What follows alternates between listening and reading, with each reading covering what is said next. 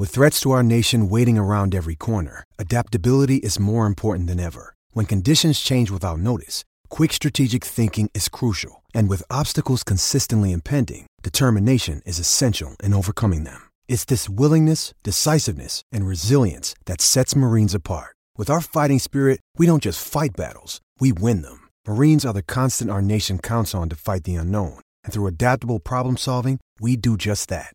Learn more at marines.com.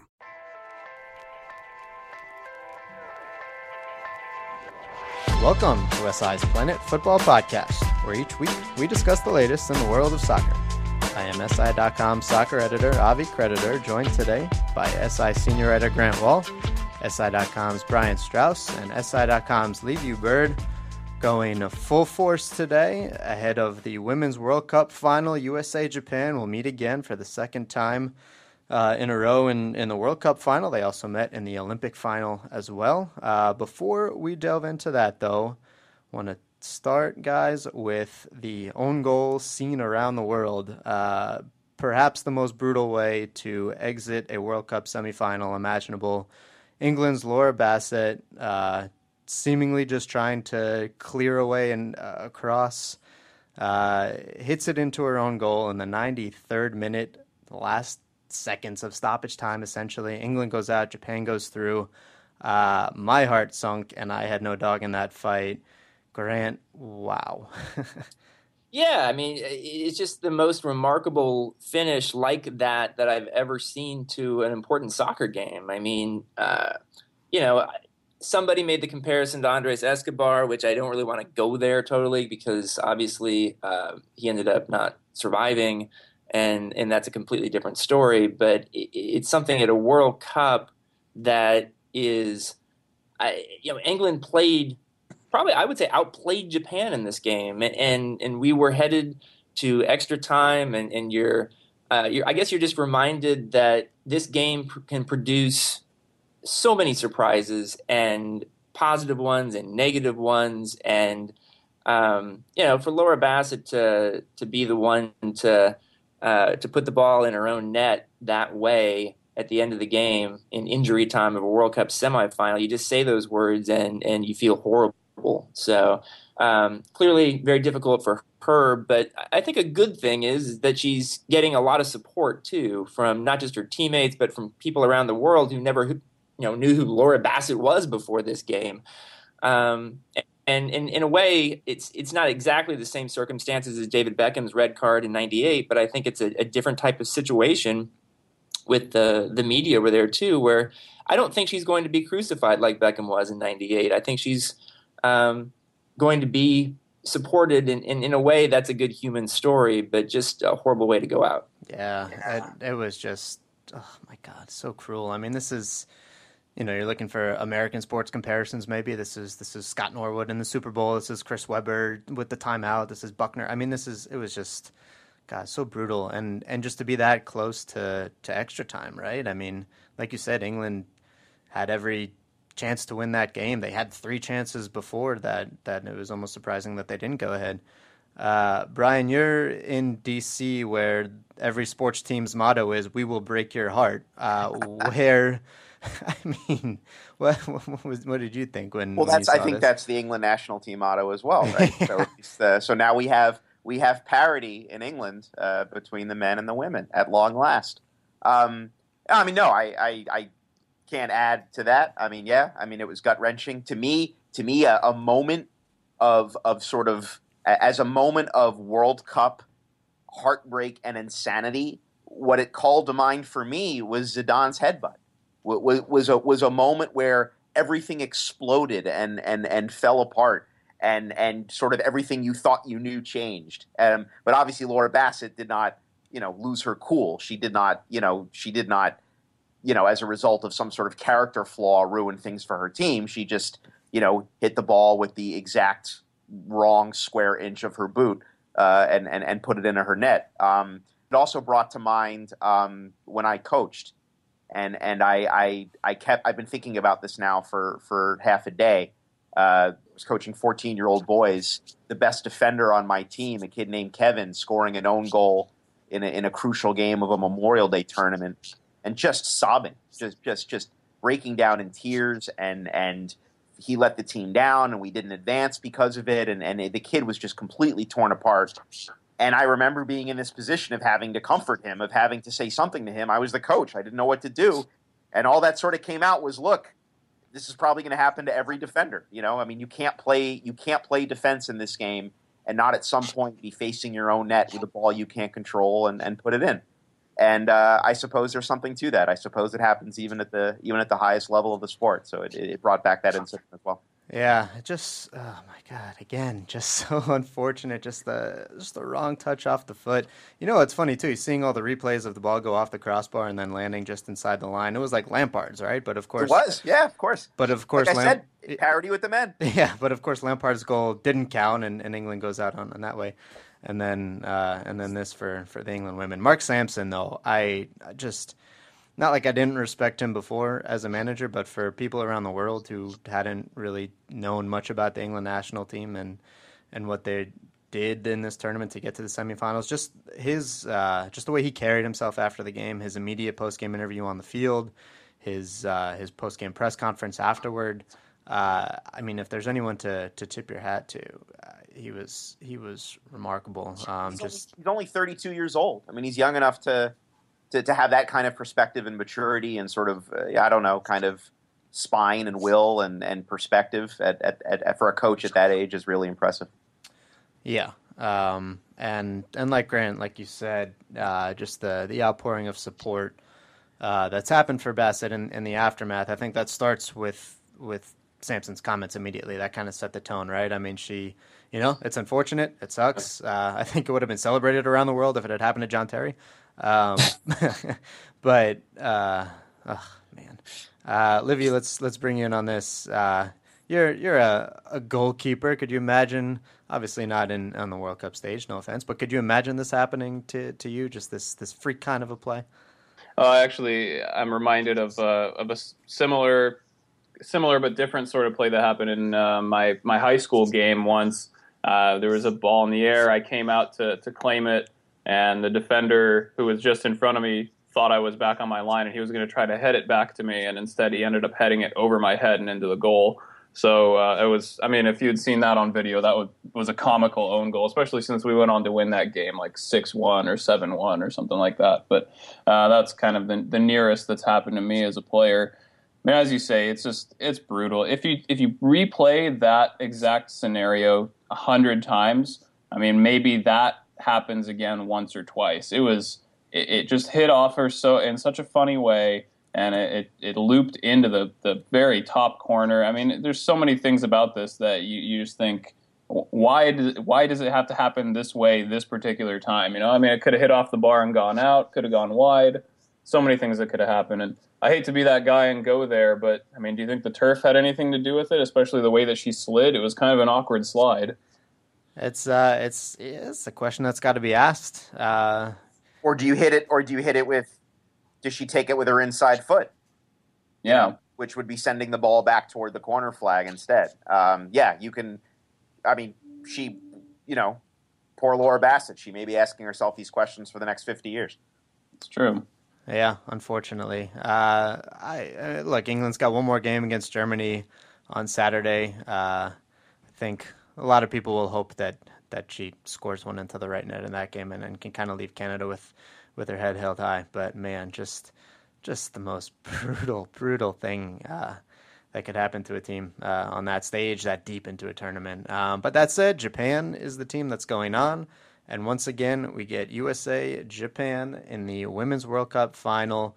Grant, you posted your initial thoughts on uh, on Planet Football um, last night. We're taping this on the Thursday before the final. Uh, just you know, now we've had a little more time to let it let it sink in. What what do you think about this this matchup? The USA is is favored based on how these two teams are entering the tournament uh, or entering the final. Excuse me, but but what do you think? Well, I mean, like it's pretty remarkable that the same two teams would face each other in the final of three straight major tournaments now, and uh, a couple of things I would say is just because the U.S. won the 2012 Olympic final against Japan after losing the 2011 World Cup final they're not really on even terms, and even the U.S. players would say this: that the World Cup they view as as a bigger deal than the Olympics. Um, and that you know you, you get stars on your jersey for winning the World Cup. You don't for the Olympics. Um, and so there is a, a feeling uh, on this U.S. team of you know this is coming full circle. This is a way to um, to kind of you know give a little payback for for what happened in 2011. Now everyone has total respect for this Japanese team. I, I don't know anyone out there who doesn't like the Japanese team and the way they play and and how uh, you know, how you know, they act you know personally. Um, but you know this will be a good game from a soccer perspective too. I mean the Japanese are by far the best possession team in this tournament. Uh, the U.S. will be favored, especially after the way they played against Germany, just by far their best game of the tournament. But um, you know that doesn't mean that uh, this is a gimme here by you know by any means. Uh, and so I, I think we're going to look forward to a to a good game on Sunday. Japan has a lot of ways that they can beat you. Um, and and they haven't maybe played to their total potential the last couple of games. Um, you know, fairly narrow victories in this tournament, but they're certainly capable of winning the game. I feel like Japan too is is just so much more of of an even keeled team that that the fact that the USA is coming in with all this momentum, I don't think it it phases them all that much. I mean, the USA was favored in in the the 2011 final as well. Uh, you know, coming in off of, of, a really strong showing against France. Um, obviously, it took a, a, few things to go Japan's way at the end of that game, and then obviously penalties. The USA was was just an abomination. Um, but it's not. It's like baseball, right? Every you're only as good as your next day starting pitcher. Soccer, you're only as next you're only as good as as the next game you you play. You kind of have to you know, take the confidence you take from that Germany game into the final, but it's a totally different matchup. Uh, Liviu, tactically, the the USA did some different things against Germany. It it worked. Uh, I, I, guess against Japan is is that what kind of changes do you see maybe that they would, would have to do to to kind of counteract what Japan might bring to the table? Man, the U.S. really has to hope that Morgan Brian can play this game. Um, you know, concussion protocols really, again, coming under scrutiny for good reason uh, in her little head to head clash in the Germany game. And it was the way that she walked off the field, I thought for sure. I mean, you're thinking, wow, she there's no way she can play, and then of course she runs right back onto the field. So um, that's that's another another issue. Uh, if she can go in this next game, I think that'll be huge. Since Brian has played, we really have seen a U.S. team that can control a midfield a little bit better. She's just she's the kind of the glue in that midfield. She's been that that person who connects side to side, who connects the midfield to the defense, and who can really um, really make things happen from a deeper position. You know, Lauren Holiday likes to play higher up the field. When Brian's on the field, that gives her the freedom to to go a little bit higher. Carli Lloyd obviously likes to play higher up the field. So let them go up higher up the field and let Morgan Brian kind of sit back and play that deep lying midfielder uh, kind of role. And she's done it much better. Of the three of them, she's played that role the best and has given the team the, the most success. Defensively, the U.S. has looked phenomenal all tournament. The only mistake Julie Johnston has made is on the, you know, giving away the penalty against Germany, which she was lucky to stay on the field. It probably should have been a, a straight red for denying an obvious goal scoring opportunity. But uh, you know, she gets away with it a little bit, and uh, you know, on the balance of how she's played, maybe she she deserves one. But um, you know, it's it's going to be interesting to see. Japan can combine and they can play really well as a team. I'm really curious to see if they can do it under some serious pressure in the middle because the teams that they've played, a lot of them just kind of stood there and watched them and said, wow, this is really cool. Pass the ball all you want, and then we'll try to get it off you once you get close to our goal the U.S. showed against Germany that it can press pretty high up the field pretty effectively. So I think that'll be key to neutralizing Japan's uh, possession game. Like Grant said, some of the best possession soccer in the tournament. Yeah, uh, I would would agree with that. Just based on the sample size that we've seen from them over over the last few years, let alone just the last few games. Uh, Brian, the USA obviously uh, getting praised for how they played against Germany. Uh, a little bit lucky though, yeah. Uh, yeah, but you know, you, you make your own luck, and as I've been uh, harping on for the, since the start of this tournament, um, the the U.S. women hardly ever lose. Uh, they average about one loss a year, uh, which is simply a remarkable statistic. in in any at any level of competitive sports. Um, and and you need a combination of things to beat them, uh, and one of them is luck. Um, and and Germany didn't have it. Uh, Germany also couldn't match, uh, you know, the, the as Liviu said, the the the the range and athleticism that the U.S. had, and their ability to harass Germany and press them and, and, and force turnovers and cause problems. I mean, how many Germans decided, you know, maybe it's a good idea if I try to beat Hope Solo from 35 yards. I mean, that that was like that was like the German slogan for the game. Um, so the U.S. women are very very hard to beat. U.S. women should be favored in every single game they play. Uh, and and and you know they may not beat Japan, but they probably will. Uh, and if they don't, then congratulations to the Japanese. But uh, you know the, the it, it, was funny that there were there was a penalty kick awarded to each team in the semifinals, and only one of them was a good call, and that was the one that was missed. that's, that's, such a good call. True. Yeah. Uh, yeah, I mean the England Japan ones. I get the sense. I mean, that, they even they evened out, but they were they were both horrendous calls. Yeah, you got the, the second one. It was almost like a makeup call. I thought. Uh, but yeah, that's that is quite ironic, and that's the only penalty that Germany's ever missed uh, in women's World Cup play ever. Um, crazy, actually. But here's what I would say about the, the England penalty because I think there was contact on. She stepped on the heel, but then just yes. horrible embellishment. I would have loved to see penalty and yellow card for diving.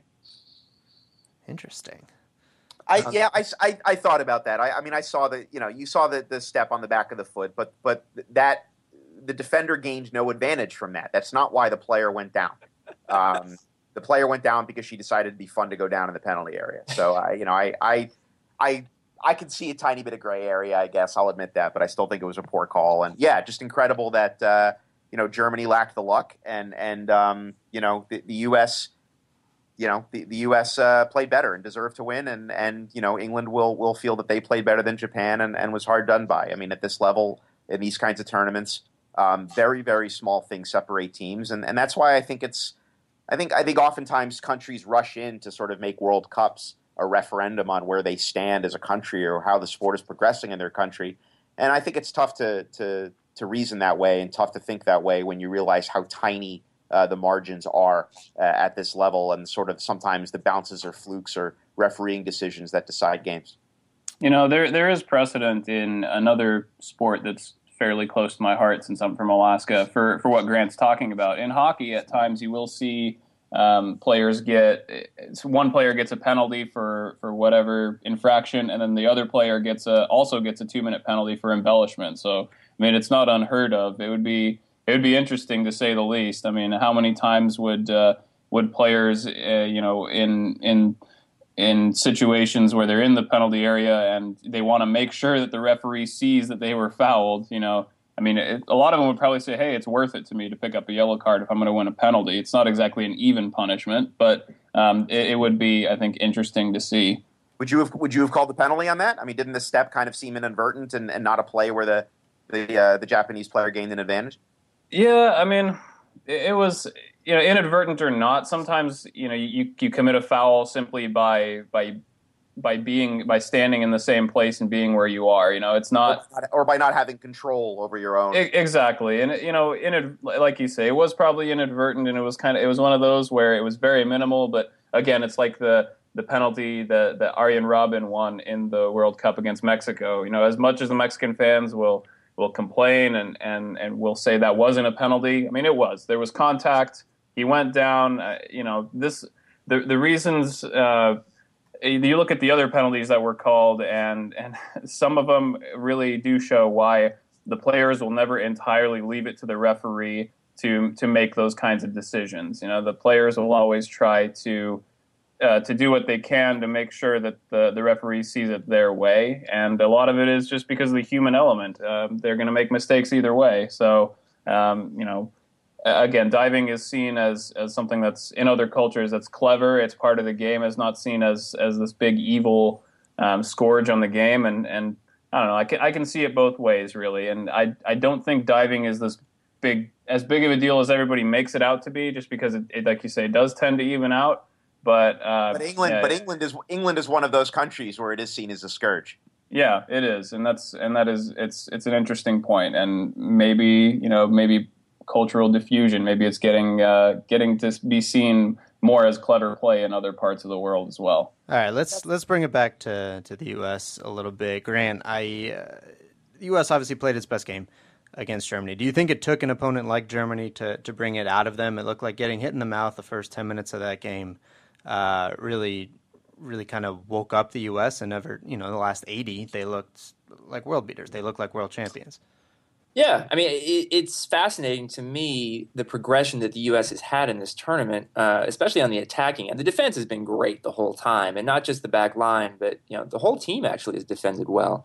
Um, and in starting with the China game, they started to use the defense to to set up the transition into the into the attack uh, much better. Uh, and for a while, I thought it was just because China wasn't very good, but actually uh, it, it, did carry over to the Germany game. And I, I, do think, you know, stuff happens in tournaments. You know, uh, Lauren Holiday gets this yellow card suspension. If that doesn't happen, I don't think we see Morgan Brian in this central midfield role uh, the last couple of games. And she's clearly won over Jill Ellis. Uh, and you, know, you weren't sure that that was going to necessarily carry over from the China game to the Germany game, but it did. She played well against Germany. And uh, she is basically allowing Lauren Holiday and especially Carli Lloyd to have a much bigger impact on the game. Uh, and you know, Carli Lloyd has been immense now the last couple of games, but particularly against Germany. And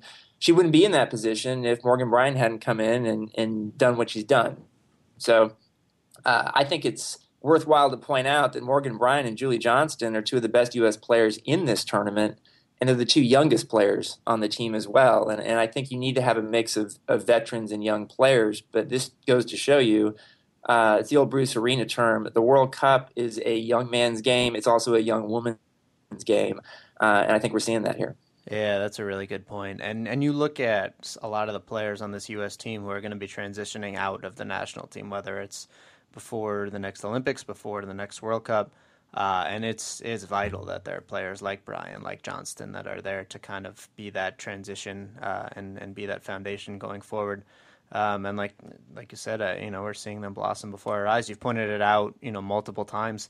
Julie Johnston was was, was an afterthought during World Cup qualifying. She wasn't even on the roster, and and now here she is uh, you know, in contention along with Becky Sauerbrunn, I would I would say as well. Definitely for tournament best eleven, but also you know when you when you think of golden ball, uh, you know if the USA pulls off a sixth straight clean sheet, uh, with Hope Solo really not having to do much, you start to look at at the U.S. center backs. Um, maybe Johnston's penalty, uh, the penalty called on her, you know, gives gives Sauerbrunn a little a little nudge in, in that race, but I think you're you're looking at a, a, very realistic scenario where a U.S. defender could could end up taking that award. Well, when the uh, when the U.S. won the Under 20 World Cup, Johnston won the bronze ball, and as a defender, even that's impressive. So just there's Ellis, again. Uh, does Ellis put out the same 11, or does she uh, maybe give Wambach a start? What do you think happens? My sense is that we'll see a similar 11 to the one we saw against Germany. I, I, kind of wonder if maybe Kelley O'Hara in place of Tobin Heath might work as uh, an option. But, you know, I, I, do think Heath clearly has the trust of, of, Jill Ellis. She started several games in a row now. Um, so she may just put out the exact same 11. I, I think it would be very surprising to me to see Abby Wambach start the final after the way the U.S. has played in the last two games without her in the starting lineup and with with Wambach saying all the right things about accepting her role on the team, if that means she's not a starter. She played a played a key role in that uh, that second goal, though. Yeah, she did. I mean, it, but I mean that's that's a good thing. And, and not advocating she should start. I just find I just find the, the, the push and pull on this interesting. Yeah, I, I I'd love to know exactly what was going on behind the scenes. You know, when when Ellis was deciding not to start Wambach against Germany, but um, you know, I, I do think it worked. Uh, Jill Ellis deserves a ton of credit for sort of rolling the dice and starting three central midfielders for the first time in the entire tournament against Germany. Uh, no pushover uh, in one of the rare games the U.S. will not be favored in, and so. Um, you know, I, I just see her probably doing something similar in this game, and, and this role for Wambach coming off the bench seems like a good one. Yeah, I agree with that. And and look, it's not like Tobin Heath had a bad game against Germany. That ball she that through ball she played to Alex Morgan uh, for one of the first chances that the U.S. had um, was was precise. It was great, um, and I I think having players like Wambach and, and O'Hara, especially off the bench, they're almost more effective later in the game on the hot turf when when the, the opposition is, is kind of wearing down and you've got these fresh legs. You, you know the the play that Kelley O'Hara made to to score that goal that iced the game. Maybe it doesn't happen if she's already had 83 minutes under her belt. You know, so it's just one of those things to think about. But yes, Jill Ellis 100% deserves a lot of credit. I love how she took a little bit of a dig at the media in her post-game press conference, uh, saying something along the lines of, of you know, we're, we try to ignore what you guys say during during the tournament. Uh, she's come under a ton of criticism. Michelle Akers has, has, probably been the most notable, most vocal person doing that, um, but in the media as well. Uh, but she she look she's got the U.S. in the final. She got them 90, maybe 120 minutes away from the first Women's World Cup title this country has had in 16 years. So we'll see what happens on Sunday. Uh, you know what I find funny is I, I, think back to the the press conference immediately after France won the '98 World Cup final, and this is my first tournament I'd ever covered. And you, I go in there, and there was so much negativity from the French media toward the French coach, uh, Jacquet uh, before that tournament, even L'Equipe had written that he shouldn't be the coach. That the entire press conference was Jacquet ripping the French media, and he had just won the World Cup. This is like the pinnacle of his career. And I remember going in there and thinking to myself, what is going on here? and it was just a window into the domestic politics that happens sometimes in uh, in soccer teams and, and, the coverage of those teams. I, I, would be a little amused if Jill Ellis just did a, a Jacquet if they if the U.S. wins uh, in the press conference. Think about how different it is here between the men and the women. I mean, the men were, were outplayed in seven of eight halves in, in, in Brazil. and Klinsmann, you know, they could have thrown a ticker tape parade for Klinsmann when he got back after they won one of four games. Um, and, and Jill Ellis, all Jill Ellis does is win. You know, her team doesn't even give up goals. And, and yeah, she's, she's hammered every day. So uh, it, it's fascinating that we're the same country and we treat our two teams so differently. Yeah. The one thing that I, I, I do want to add to that is to say that, you know, the U.S. seems to be uh, making it happen now in the later stages of this tournament. The, the, the trend that we've seen with how other countries are starting to catch up. I mean, this, this may be the U.S.'s best chance to win that third World Cup in who knows how long. It's uh, by four years from now. Um, you know, the even federations like Spain, if they start supporting the national the women's program a little bit more, the gap is closing really fast. So I mean, this could be this could be that last chance for for a, a, a big party like that in, in a while. Saying, people keep saying the gap is closing, yet the U.S. women's winning percentage keeps going up. So. someone help me figure that how that's happening. Well, if, I mean, looking at the way that the U.S. has played leading up to, I mean, you know, even not including the China or Germany games. In the China game, they just clearly outplayed an opponent who didn't have the the same tools that the others that they had played. But I mean, looking at the group stage, it was it was looking very shaky there for a while. So I I would be when, you know when the U.S. women when the U.S. women start getting beat maybe like three times a year, we could start talking about the gap closing. three gap, losses a year, we could have this conversation. Closing. I mean, it's it's verifiable that the gap is closing already. So I I don't know.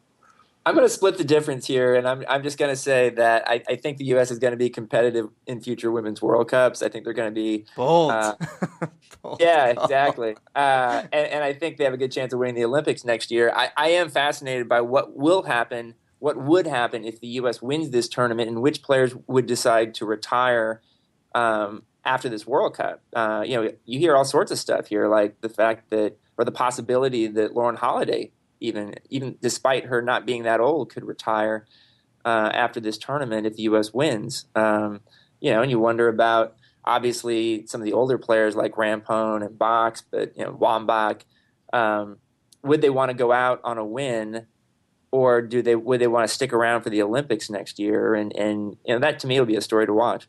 Oh, sure. interestingly, you know the the part of the team that has looked the best is the defense, and minus Hope Solo that's the part of the team that has seen the most turnover over the last uh, you know 12 to 18 months or so.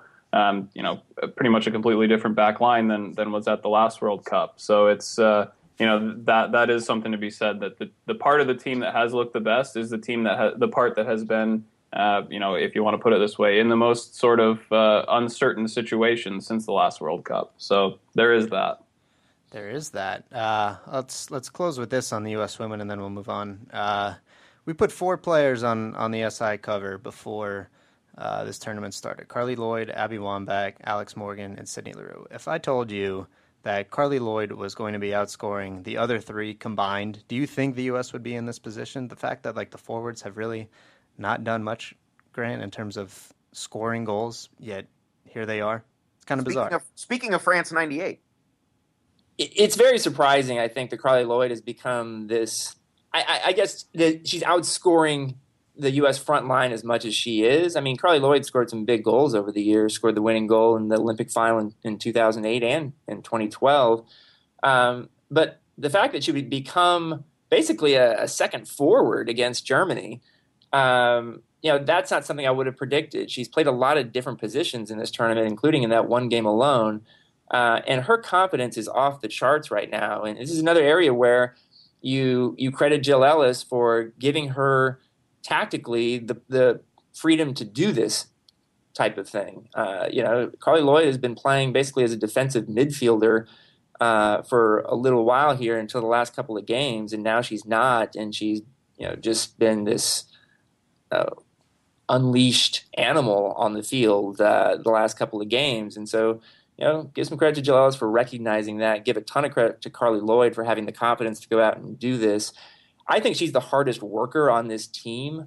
Um, and, and that's to me very impressive. You know, even uh, when the U.S. team would be on vacation, and you'd see players posting Instagram pictures from, you know, their trips to you know, Cabo San Lucas or whatever. Uh, you know, Carli Lloyd would be posting pictures of training in New Jersey by herself. You know, and and I don't think she was faking it. So I mean, like it's it's something that uh, she's a player who maybe has been a little under recognized over the years, and she's getting you know getting the full attention now that she deserves.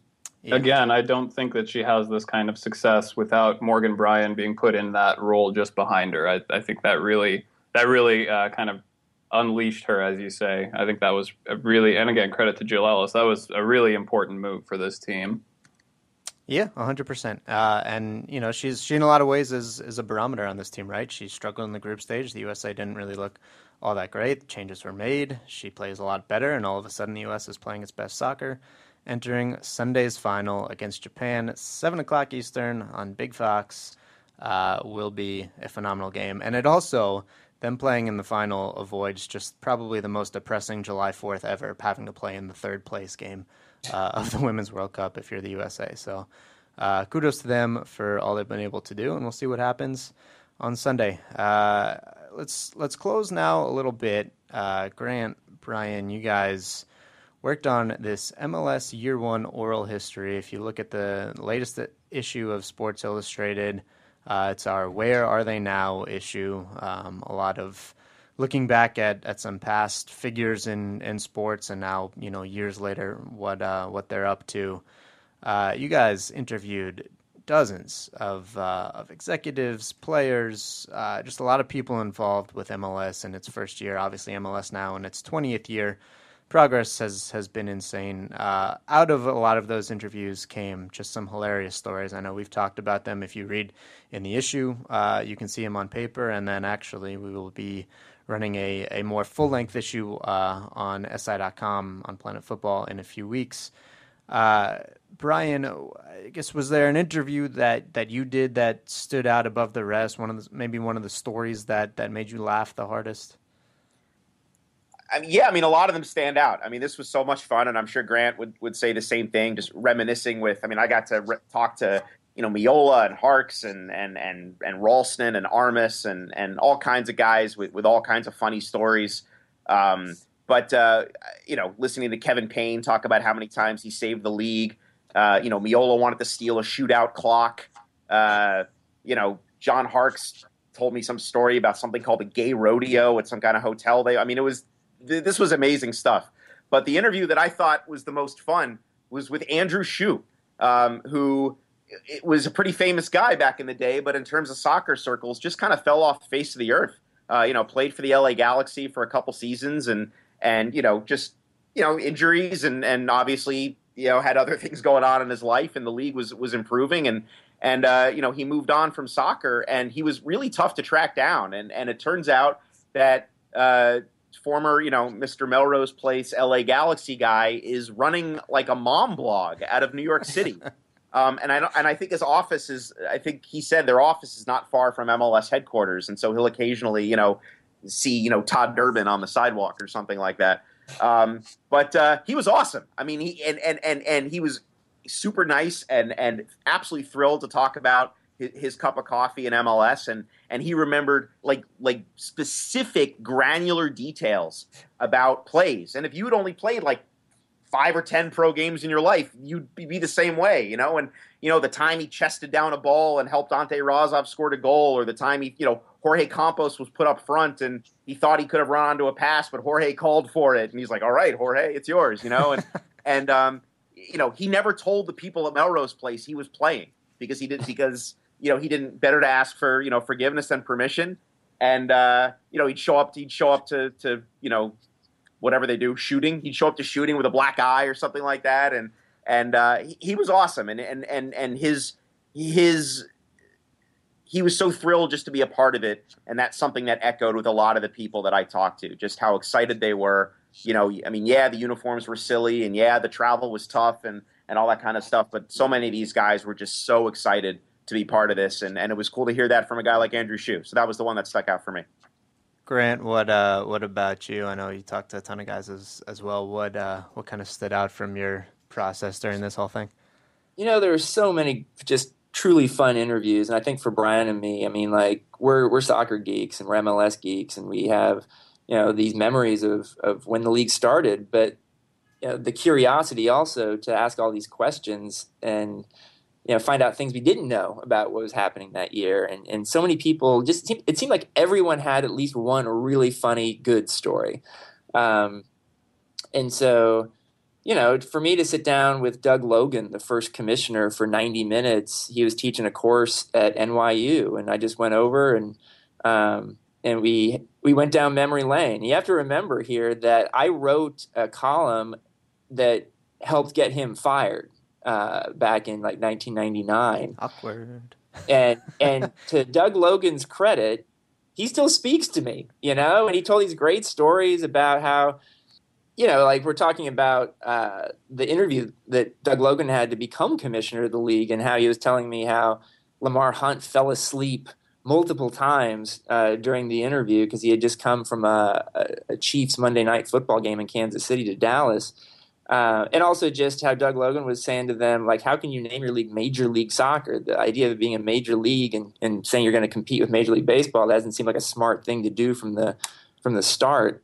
Uh, but there were a lot of people that were were fun to talk to. Uh, you know, Bruce Arena is always a, a, tremendous interview, and so to talk to him about the first season, his team was involved in the first game, which he called one of the worst games ever played, uh, and and just hear him talk about how um, you know his response to some of the things that le- the league was considering not long before the start of that season, including uh, not really calling offside uh, and um, you know the idea of bigger goals and, and things like that that almost happened um, you know, and just you know, like all the different wacky things. I, I, had a feeling that this would feel a little bit like the book Loose Balls about the the ABA uh, that Terry Pluto wrote, and, and there was a lot of that involved. Anytime you start a league uh, in any sport and you're kind of going by the seat of your pants, there's going to be some great stories coming out of that, and uh, and that was the case here. Phil Anschutz bought in only because he was able to get Marcelo Balboa. Ivan Gazidis told me this uh, that when they were go- talking with Anschutz, Anschutz like, I want the guy who did the bicycle kick at the World Cup. He didn't even, he didn't even like know his name. I want that guy.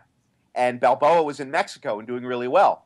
And so Gazidis and Sunil and all these guys like, damn, like we gotta we gotta get Balboa or else Anschutz isn't aboard. And so, you know, Balboa and I guess his father w- was his agent or whatever. And anyway, they were able to get him back, and Balboa went to Colorado. And of course, a few years later, Anschutz owned half the league. So, like, that's how close this thing came to not happening. Was was not being able was was you know, not being able to guy who did the bicycle kick out, out of Mexico. So yeah, stuff like that's absolutely priceless and amazing. So cool, so funny. Uh, Jorge Campos coming out to a stadium, seeing it was full, and then demanding a Ferrari, uh, or, else he's out. Uh, and also in print, we have Sunil Gulati saying, "Thank God for Eric Wynalda," and that alone is worth worth the price of admission because Wynalda, of course, scored the goal in that first game. I think everyone was dreading a, a 0-0 tie, uh, you know, which which to the casual sports fan is is just uh, great. Another you know awful awful soccer game, whatever. Uh, so many good stories in this thing. The the magazine version is great. The web version, of course, will be longer. Uh, I definitely implore you all to to pick up a copy and, and check out the site uh, and and read it all because there's just some phenomenal content and there. A little hat tip to, to Alex Abnos as well for for cobbling everything together. And uh, and he put out this tweet of, of his favorite quote, and, and we can close on this. Uh, Kevin Payne talking about you know when the original branding was was going on um, in this you know the the first you know the launch of, of the league and everything, and how the Tampa Bay Mutiny ended up with this mutant logo and and the brand organizers were, were like, yeah, you know, mutiny, mutant, and and he's just like, well, what do you? Those those are two entirely different things. They just share some of the same letters, and it's just like that. That's how things were being decided, and that's how the Tampa Bay Mutiny ended up with this cyber mutant bat as a as a logo. I know Brian, you wrote about the original branding before the season started as as part of our tip to the 20th anniversary of the league. Uh, just oh my god! If if you Kevin, have Kevin was ahead of his time, and here we are, twenty years later, and every team is called United. So Kevin was onto something.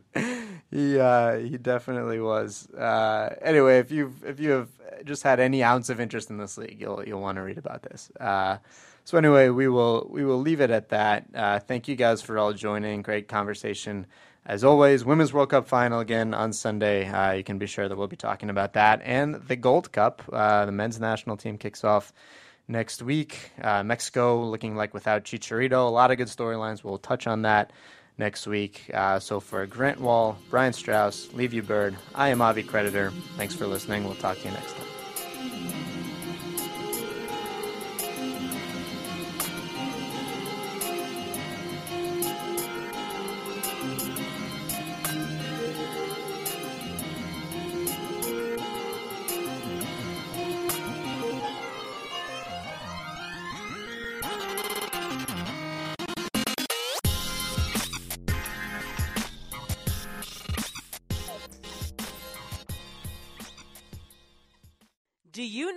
The Locked On Podcast Network, the number one daily sports podcast network. Locked On has a daily podcast on every NBA and NFL team, plus a growing lineup of college and MLB teams. You get a daily bite sized podcast giving you the latest on your team from the local experts. Lakers fans, search Locked On Lakers. Cowboys fans, search Locked On Cowboys. Just search Locked On Your Favorite Team on Apple Podcasts or Google Podcasts, or tell your smart speaker to play podcast Locked On Your Favorite Team. Locked On Podcast Network, your team every day.